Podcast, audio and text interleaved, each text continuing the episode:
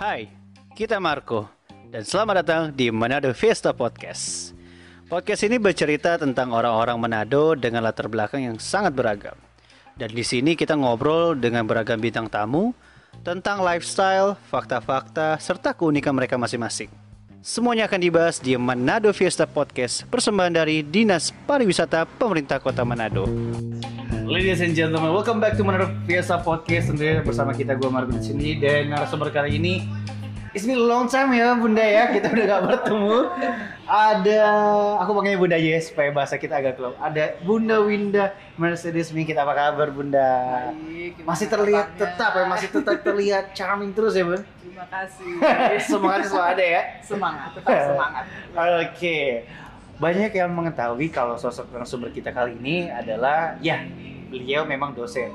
Tapi faktanya mungkin kalian tidak tahu bahwa beliau itu pernah menjadi putri Ayu Indonesia ya. Di tahun kita lahir tahun 92. Dan dua benar sekali. ya Bun ya? Jadi tidak sempat melihat cuma video saja. Betul.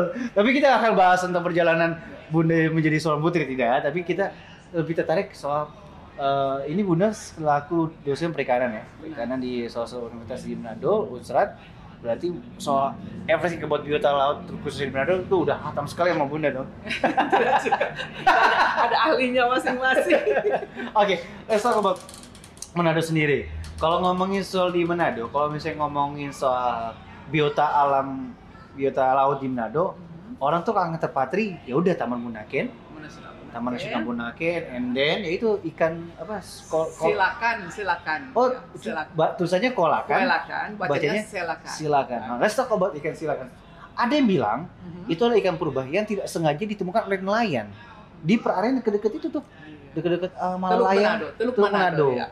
Itu betul atau cuma rumor tuh, Bun? Eh, benar. Jadi ya sebenarnya ikan selakan itu memang benar dia adalah kategori jenis ikan purba yang Mhm. sudah hidup di zaman Cretaceous ya. Hmm. Dia dilihat dari mana karena secara morfologi Hmm. ya dan eh, keutuhan daripada eh, organisme ini memang dari zaman purba karena dia memang eh, ya selain hidupnya juga bisa sangat panjang ya Hmm. dan juga ciri-ciri secara morfologi menyerupai eh, hewan purba.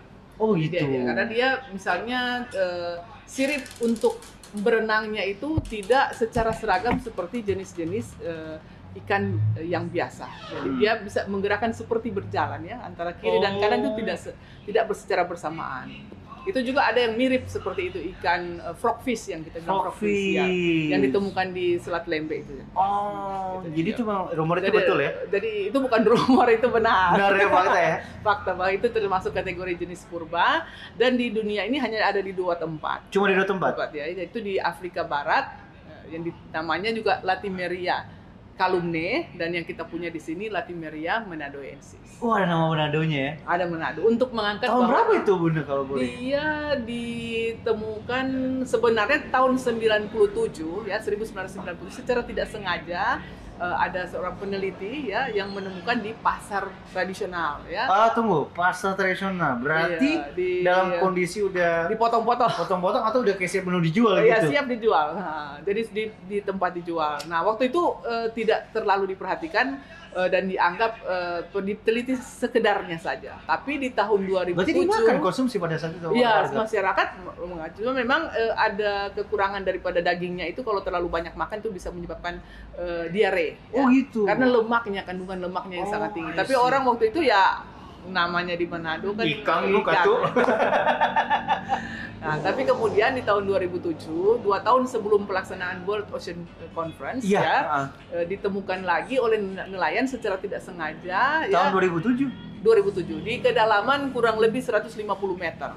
Dan ikan itu sempat hidup selama kurang lebih 17 jam dan itu ditampung waktu itu di eh, daerah Kalasei waktu itu. Tapi ya karena dia tekanan ya, itu kan harusnya di, hidup di kedalaman 150 meter di bawah laut dan dia angkat agak ke permukaan sehingga akhirnya dia mati. Dan spesimen itu akhirnya yang dipakai untuk diteliti lebih lanjut dan sehingga adanya penamaan eh, Latimeria menadoensis. Dan monumennya bisa dilihat di daerah Bahu ya? bahu ya, Oh, itu Itu ya. situ, ya. Alright. Berarti unik juga ya ternyata biota alam di Iya, dan biota laut juga dia punya keunikan juga perkembangbiakannya. Jadi perkembangan telurnya di dalam perut, kemudian dilahirkan berupa eh, sudah berupa eh, ikan muda, ya, Oh, juvenil gitu. ya. Oh. Dan Nah. dia walaupun punya embrio di dalam perut Hmm. itu misalnya ada beberapa eh, buah, tapi yang sekali dilahirkan satu, satu, satu. Jadi tidak Wow. bersamaan. Makanya langka sekali ya. Iya. Oh my god. Bayangkan kalau pada saat itu masyarakat itu teredukasi itu ikan itu ikan langka mungkin masih ada tuh. Ya, kalau tidak di, eh, diberikan himbauan bahwa sebaiknya jangan ditangkap untuk dikonsumsi karena memang jumlahnya sudah tidak banyak lagi, ditemukannya juga di dasar laut. Jadi eh, sekarang jarang sekali kecuali kebetulan jadi tertangkap. Tapi kalau memang sengaja dicari untuk ditangkap, nah, tidak. More. Oh, di- jadi itu cerita di balik tuh ada Iya. monumen tuh ikan Iya. apa namanya tadi? Bu? Silakan. Silakan. Alright. Nah, let's talk about Bunaken ya. Hmm. Bunaken orang waktu waktu aku masih kecil pun juga bahkan ada stasiun TV juga ngambil footage sih soal Bunaken. Bunaken itu dari dulu memang seperti itu berakibat Em, dulunya sebelum dijadikan Taman Nasional ya di sekitar tahun 1991 dulunya saya juga tahun pertama kali menginjak Bunaken itu tahun 1985 itu hanya ya sebuah pulau dengan pantainya yang indah ya. Hmm, tapi dengan berkembangnya waktu ternyata di situ banyak spesies yang endemik kemudian apa aja itu?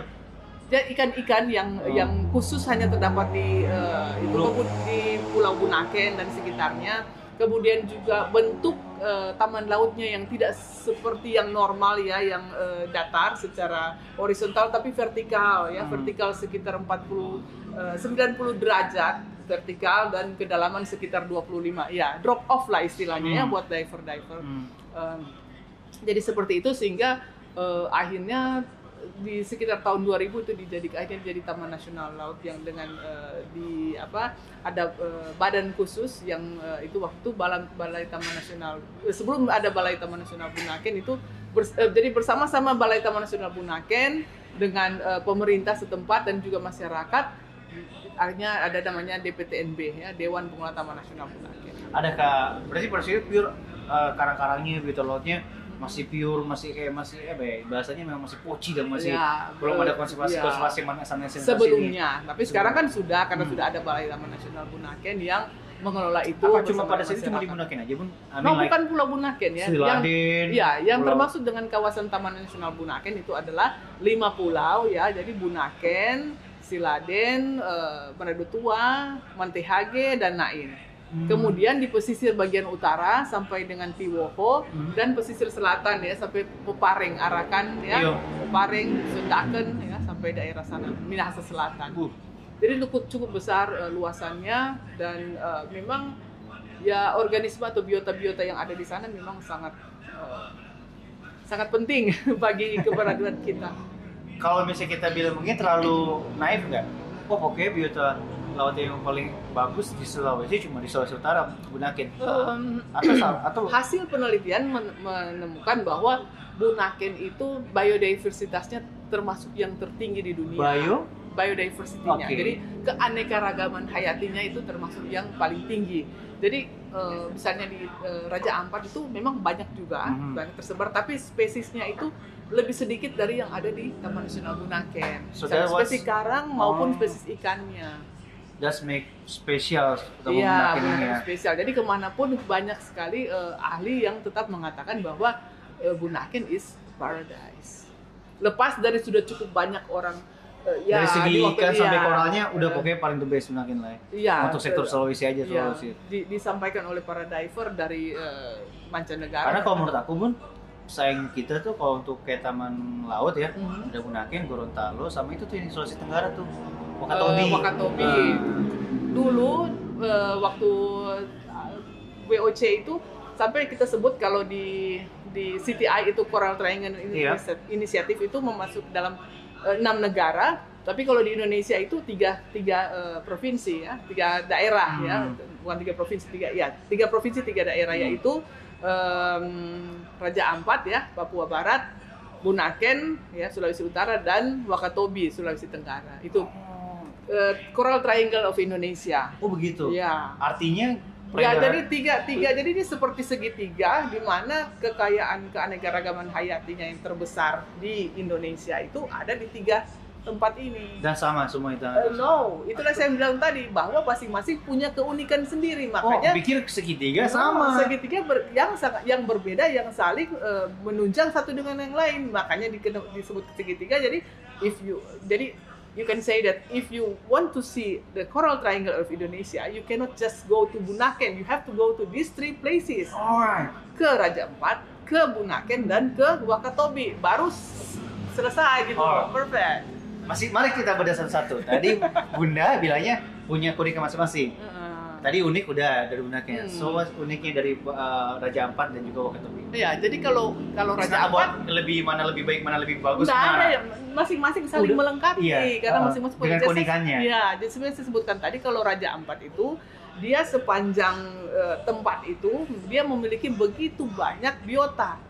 Tapi keanekaragamannya, biodiversitasnya itu lebih banyak di Bunaken. Dia lebih banyak jumlahnya, tapi Bunaken lebih bervariasi Oh, I see. Gitu. Kemudian kalau di eh, Wakatobi? Wakatobi punya tempat yang eh, ada empat itu kan Wakatobi kan, Hmm. ya kan Di- empat tempat yang berbeda lagi gitu. Jadi ke ke Wakatobi kamu harus ke Manado juga karena ada yang di Wakatobi yang tidak ada di Bunaken, Hmm. ada yang di Bunaken tidak ada di Wakatobi. Jadi masing-masing tiga ini jadi tidak ada atau orang kita tidak boleh orang nih boleh bilang bahwa Oh, Toro lebih bagus. Nah, that's what I'm saying.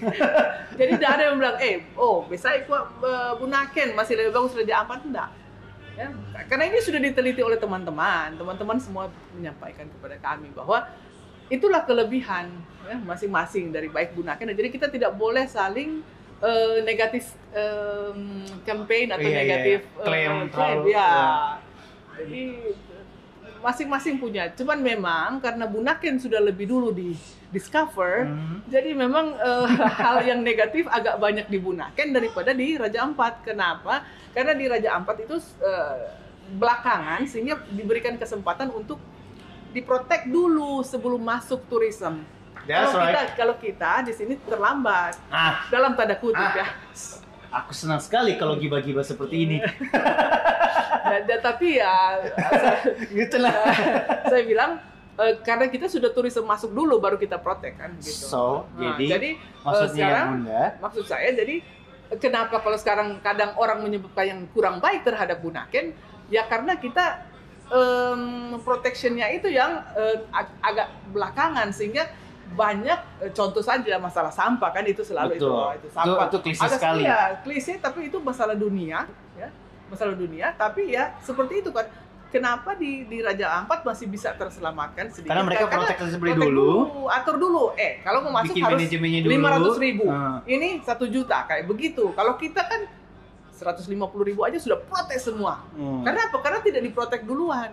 Kalau kita duluan misalnya 500 ribu aja 1 juta orang mau kenapa 150 ribu harus diprotes itu maksud saya Itu tanggung, tanggung jawab siapa sebenarnya? tanggung jawab kita semua gitu. pemerintah kan mem- membuat aturannya rulesnya masyarakat harus mentaati itu Berarti kita boleh dong bikin hal yang sama kayak di Raja Ampat Bunda kayak harusnya bisa Oh, pokoknya Bunaken mesti bayar sekian. Kenapa? Ya karena kita mau protek. dulu dulu kan punya balai taman nasional eh maksud saya Dewan Pengelola Taman Nasional Bunaken tapi ada sempat masalah akhirnya itu sudah tidak ada lagi tapi sempat kan pemerintah melalui Kementerian Pariwisata ada yang namanya Destination Management Organization Nah. DMO Bunaken dan di seluruh Indonesia itu ada di Manado itu sempat jalan sudah itu tinggal bagaimana kita melanjutkan itu dengan DMO Bunaken itu Berarti Bunaken masih bisa diselamatkan dalam tanda kutip. bisa dong bisa di mana ada kemauan di situ ada jalan Asli. There, there is a will, there is a way. Asli. Alright. Ah, jadi menurut aku sih tadi pas Bunda ngomong, aku kepikiran kayak it feels like hunting season gitu. Kalau orang-orang luar kan kayak di Amerika, kalau pegunungan kalau ada ada istilah hunting season tuh. Ah, Ada musim waktu berburu, ada musim, eh nggak boleh berburu dulu. iya. Nah, apa Itu kayak itu itu dulu sebenarnya saya sudah sempat sampaikan. waktu sudah itu. terlaksana kan di Bunaken? Eh, enggak, belum belum belum ada itu open and close season istilahnya. Oh itu. iya iya Pak ya. Open and close season. Jadi di beberapa tempat tertentu kalau yang eh, bukan taman nasional laut ya jadi seperti darat gitu itu lebih mudah kan? Makanya kayak hunting hunting season kan Hmm. itu lebih mudah karena kita tinggal menutup daratnya ya. Misalnya kita bisa berburu dalam waktu dalam satu tahun itu masa berburunya tiga bulan. Nanti sembilan bulannya itu ditutup. Seperti itu kan Iya. ada close open and close season. Nah dulu saya sempat beberapa kali meeting saya sempat itu waktu overcrowded dengan adanya turis eh, Tiongkok waktu itu yang waktu di awal ya mereka tidak bisa handle belum belakangan bisa tapi awalnya kan tidak bisa dihandle karena soalnya, membludak. bingung orang yang sudah biasa hanya mengatur eh, apa turis mancanegara 10.000 ribu tiba-tiba ada 60.000 ribu Oh iya. kan ya toh nah, jadi eh, pada waktu itu saya pikir jalan terbaik adalah open and close season Tapi bukannya itu polemik juga kalau misalnya pas membludak, Ya. opening ya closing season, karena kita sudah ter- terlanjur masuk itu eh, tourism yang yang kita open itu Hmm. yang untuk Tiongkok itu sebelum bisa diberlakukannya yang open and close season. Nah, tapi saya bersyukur dengan adanya maaf. Ini mungkin ada orang yang tidak suka ya COVID-19. ini bisa dikatakan Penyelamat dong. Iya, open and close season secara alamiah. Jadi kita sekarang dalam masa close season. yang ya nah, tapi itu ternyata diakui oleh teman-teman dari Balai Taman Nasional Bunaken bahwa sekarang lebih banyak biota-biota yang dulunya sembunyi keluar semua. Jadi dulunya kita bisa lihat sekelompok eh, misalnya eh, apa dolphin yang Hmm. hanya beberapa ekor sekarang bisa banyak dan bisa ramai di perairan seputaran Teluk Manado. Dulu ada tapi ya sedikit lah. Dengan, mungkin mereka takut dengan turis. tapi sekarang dengan COVID kan kurang. itu berpengaruh juga sampai karang-karang koral-koral juga. Ya pastilah karena koral itu selama sekian bulan ini dalam masa COVID-19 ini kan tidak disentuh-sentuh, tidak ada kapal. Nah, ya. waktunya itu memang butuh berapa lama? Kalau misalnya kita sah close season gitu. Eh. Kalau di darat hunting season kayak tadi Bunda bilang Hmm. Tiga bulan, pokoknya dalam setahun tiga bulan dia masa berburu, sembilan bulannya kayaknya nggak boleh ditutup. Nah, apakah itu bisa dilakukan di hal yang sama dalam notabene Taman Bunaken, Taman Laut? Eh, sebenarnya itu bisa dan kan ada teman-teman yang juga melakukan penelitian Nah, untuk itu. Jadi Hasil penelitian menyatakan em, idealnya mereka belum belum Bebas. belum Oh, itu cuman belum ada- sa- saya punya Nah, opini pribadi ya, Bunda. bukan ya, karena bisa begini namanya kan eh, biota laut itu punya masa ada yang misalnya masa perkembangbiakannya enam bulan Hmm. ada yang tiga bulan ya bisa bisa mencapai ukuran yang eh, layak untuk dikonsumsi nah Betul. kita lihat aja dalam satu misalnya ini kan sudah mulai dari bulan apa ini katakanlah Januari ya eh, sudah lima Covid- bulan Covid lah, ini. ya Iya, iya, ya, Februari lah, Februari ya, ya. sekitar lima bulan. Dalam lima bulan ini kan sudah banyak juga ikan-ikan yang kecil sudah sempat kita berikan kesempatan untuk jadi besar. Kemudian juga eh, penyu di kesempatan untuk bertelur ya. Hmm. Mereka jadi lebih banyak lagi variasi orga- biota baik yang bisa kita sebagai tontonan karena ada yang tidak boleh kita tangkap Iya. kan karena Hmm. dilindungi. Hmm. Eh, dan ada juga yang bisa kita manfaatkan dan manfaatkan itu dengan cara tradisional dan saya pikir benar-benar sebenarnya ada Ada hikmah di balik Covid ini. saya saya takut ini mungkin ada maksud yang maha kuasa terhadap kita untuk beri soalnya kadang-kadang kan eh, manusianya susah untuk dibilang dikasih Ya, apalagi tahu. bayangkan kalau misalnya tiba-tiba tidak ada Covid ya. Nah, Terus tadi ada 60 ribu Iya. turis mendadak, terus kita di iya. Taman Laut Biota Laut di Manado tidak menggunakan isi belum mungkin bahasnya lebih ke manajemen kita masih amburadul. Hmm. Ya otomatis semakin banyak orang ya we know what happened saya kan kayak ya banyak ya lomba-lomba foto-foto pegang karang segala Iya. macam. Itu kan apa ya set but true gitu ironis gitu. Ada teman-teman yang lakukan penelitian kan ada karang-karang tertentu yang dalam waktu satu tahun hanya bisa tumbuh misalnya satu sentimeter atau satu Tapi inci. pada dasarnya karang memang sama sekali tidak bisa disentuh kan? Eh, ya sentuh dengan apa? Se- ya sebenarnya jangan, tapi Oh. kan ada juga kan orang yang itu tapi untuk penelitian tertentu Hmm. boleh. Nah, karena untuk tujuan penelitian biar kita tahu. Tapi itu dengan menyentuh dengan sengaja atau apa kan ada yang nggak bisa begitu. Hmm. Kecuali, kecuali disentuh oleh ikan ikan iya iya iya. iya. atau biota-biota tertentu yang hidup di seputaran itu sebagai eh, apa ekos- ekosistemnya, habitatnya Hmm, dia. hmm, hmm, hmm. Gitu.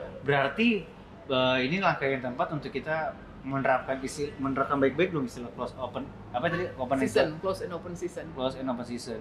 Dan apakah negara-negara lain atau negara tetangga sudah memperlakukan itu, Bun? Hmm, oh kalau negara-negara seperti Kanada itu um, United States of America itu mereka sudah Sudah. Ya. Negara tetangga kita?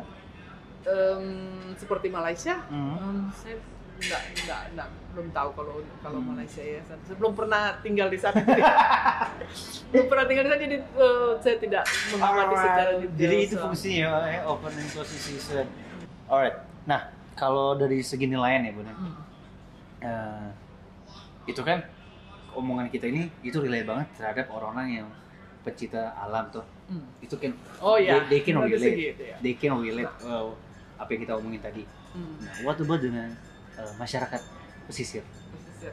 Jadi Menurut Bunda, apakah mereka betul-betul sudah educated enough? untuk be- melindungi itu sebenarnya kalau yang kita bentuk yang DMO Bunaken itu kan ada forum eh, masyarakat ya, peduli Hmm. Taman Nasional Bunaken itu itu masyarakat yang hidup di seputaran Taman Nasional Bunaken jadi mulai eh, kiki pointers ini mereka lah yang bisa eh, menyampaikan ini kepada teman-teman yang sesama nelayan Hmm. ya Eh, saya lihat sebenarnya eh, Gak apa-apa ini opini Bunda aja nggak apa-apa. Iya, ha. jadi sebenarnya kalau kalau saya lihat sih khusus masyarakat nelayan yang ada di seputaran Taman Nasional Bunaken sebenarnya mereka sudah cukup cukup educated untuk soal bagaimana uh, menikah. Sehingga saya tidak pernah mendengar belakangan ini apakah masih ada masyarakat di Taman Nasional Bunaken sekitarnya yang masih menggunakan eh, jadi alat Peledak? tangkap iya alat tangkap yang Peledak. tidak ramah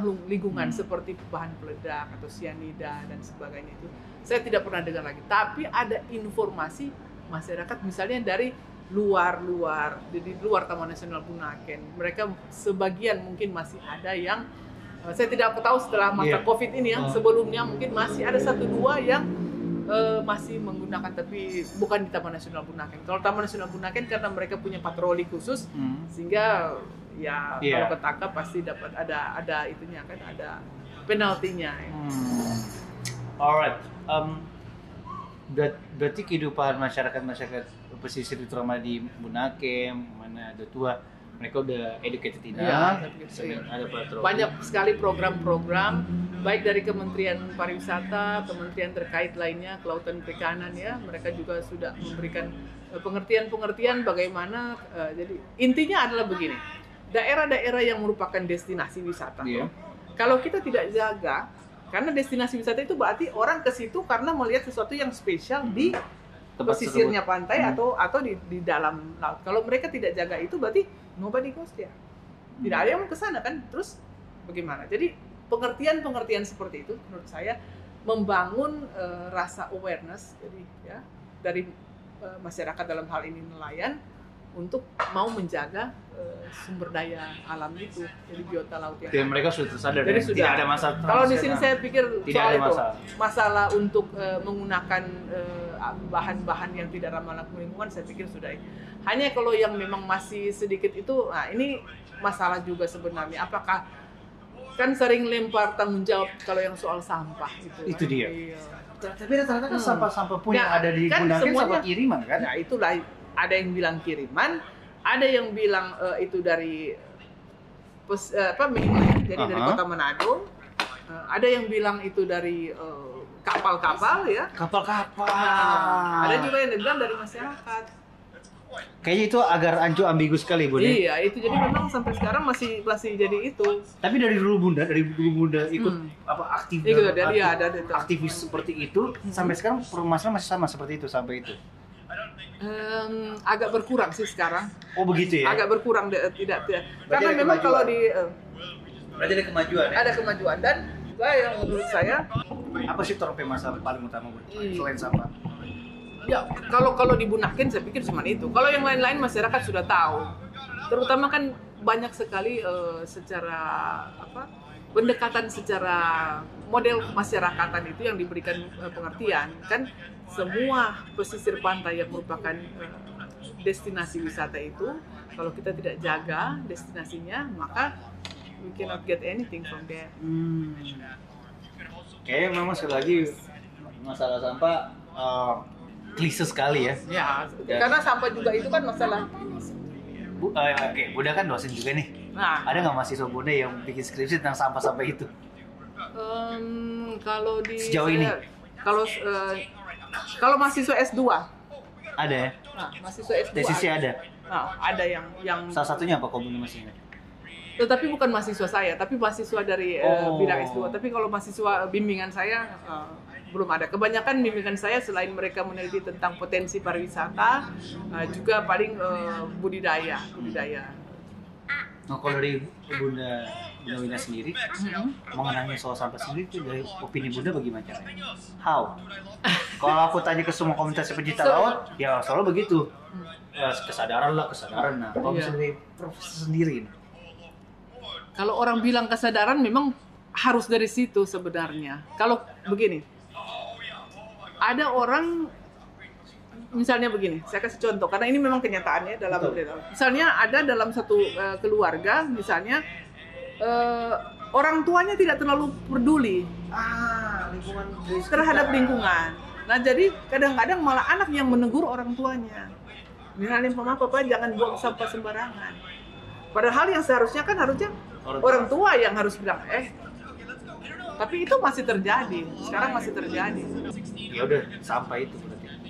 Ya, itu salah satu, ya, salah satu yang yang yang eh, apa utama terhadap suatu destinasi pariwisata. Oke, yang aku catat berarti dalam uh, kesimpulan uh, manajemen kita harus kuat, lebih kuat Hmm, lagi, iya. Is- lebih berani lagi istilah pakai open open and closing. Ya, if, kalau kita mampu, kalau kita mampu, Loh, sesudah. Emang kita nggak mampu? sampai sekarang belum itu kan ini kan secara natural karena ada covid sehingga bisa close season ini ini bisa dikatakan close season tapi kita tidak ada yang bikin kan ini karena covid yang mengharuskan kita harus close Kalau tidak ada covid, kita harus kayak gimana? Harus berani bikin seperti ini harus berani selama ini kan nggak- saya sudah pernah bilang begitu berapa kali di, diwawancarai saya pernah bicara tapi tidak ada yang berani Tapi kan itu berpengaruh nanti kalau misalnya turis datang, nah, terus tiba-tiba close season. Nah itu makanya saya bilang kan close season itu kan tidak tiba-tiba, tiba tidak tiba saat tiba akal. Saya kasih contoh, Manee. Tahu Manee? Man- Apa itu? Manee. Manee itu di eh, Kabupaten Kepulauan Talaut. Oh, oh iya, iya. Dan setiap tahun dalam satu tahun sekitar bulan Mei mereka eh, jadi sepanjang tahun itu mereka tidak melakukan penangkapan di satu daerah di Namanya daerah Manee. Manee. Kegiatan ini namanya Manee. Di Setiap daerah bulan Mei? No, setiap tahun Hah? dalam satu tahun itu mereka tidak menangkap ikan. Mereka membiarkan ikan di satu tempat yang namanya Intata dan Kekorotan dan Intata. Itu pulau dua pulau itu, ya di daerah dan nama pulaunya Kekorotan dan Intata. Nah, mereka sepanjang tahun tidak melakukan penangkapan ikan di situ. Sepanjang tahun. Iya, kecuali di bulan Mei. Di bulan Mei pada saat surut terendah, mereka menggunakan eh, janur untuk mengusir ikan itu dikumpulkan di satu tempat. Gampang sekali, tidak perlu pakai alat tangkap. Orang mau tangkap dengan tangan. Dan ikannya besar-besar. Karena kita kasih kesempatan satu tahun untuk ikan untuk bertumbuh. 11 bulan, eh, 11 bulan dalam satu bulan kita lawannya. Kenapa tuh hanya begitu kan? Oh. Kalau cuman ya, ya memang karena di Intata dan Kokorotan kan itu pulau itu eh, daerah kalau dia surut terendah itu memang benar-benar dengan Kalau kita bisa- atur, Bun, sorry, kalau kita atur, nggak nggak li- just literally closing season tutup, tapi kalau kita ya, kita membatasi bikin ya kita bikin ah, seperti sehari ya tiga atau lima kapal gitu. bisa sebenarnya itu. Kalau saya cenderung kalau kita tidak mau close totally, Aha. kita bisa bikin Karena kan seperti balik itu. lagi kalau kita tutup mata pencarian perahu-perahu itu Iya. kan gimana tuh? Iya, Bun? betul. Ya udah, ya cara adilnya ya kayak jalur-jalur tukang ojek lah, ya sama jalur ini. Tapi, tapi sebenarnya kalau kita bikin begitu dalam waktu misalnya berapa lama kita tutup misalnya dua bulan atau tiga bulan itu, tapi ada alternatif buat apa yang perahu-perahu itu misalnya bukan untuk datang ke tempat untuk menyelam atau snorkeling, tapi misalnya untuk keliling. Kan waktu yang lalu sempat kan eh, melalui Asita kalau tidak salah ya, asosiasi eh, ya, Wah. itu travel itu mereka bikin eh, destinasi keliling tiga pulau. dari kota Masih sampai kota Manado. Iya, Iya, itu. jadi tidak perlu turun kalau buat orang yang tidak bisa Berenang. atau menyelam atau Ya minimal kebutuhan pulau selfie mereka aman lah. Saya kalau berenang, I see. Aku harap siapa yang mendengarkan ini bisa ya. Karena kita harus. Ya, harus kita harus Kalau- punya solusi karena Bah- ya sekarang karena ada COVID, jadi secara natural, secara alami itu kita memberikan kesempatan untuk eh, biota laut itu untuk regenerasi dengan sendirinya karena kita tidak sentuh. Tapi kalau misalnya selesai COVID ini toh, terus kita mau tak mau harus membuka diri untuk turis datang. Nah, bagaimana kita memanage itu? Berarti ini adalah waktu yang tepat untuk kita belajar bagaimana manage open and Ya, closed season ya ya. Makanya itu kesempatan Ini sebenarnya. untuk belajar, untuk Belajar. riset ini bagaimana Gimana caranya kita bikin? Gimana ya ini karena memang lagi masih masa covid kan? Itulah, itu yang saya bilang. Berapa kali saya ke webinar itu saya sampaikan itu. Kesempatan sekarang ini untuk kita manage itu atur gimana caranya. Begitu Oh, perlu terbuka, bikin rules macam. sebenarnya ini PR lah buat pemerintah yang mengatur itu. Masyarakat kan tinggal ikut. Keren banget nih. Wah, terima kasih banyak ya.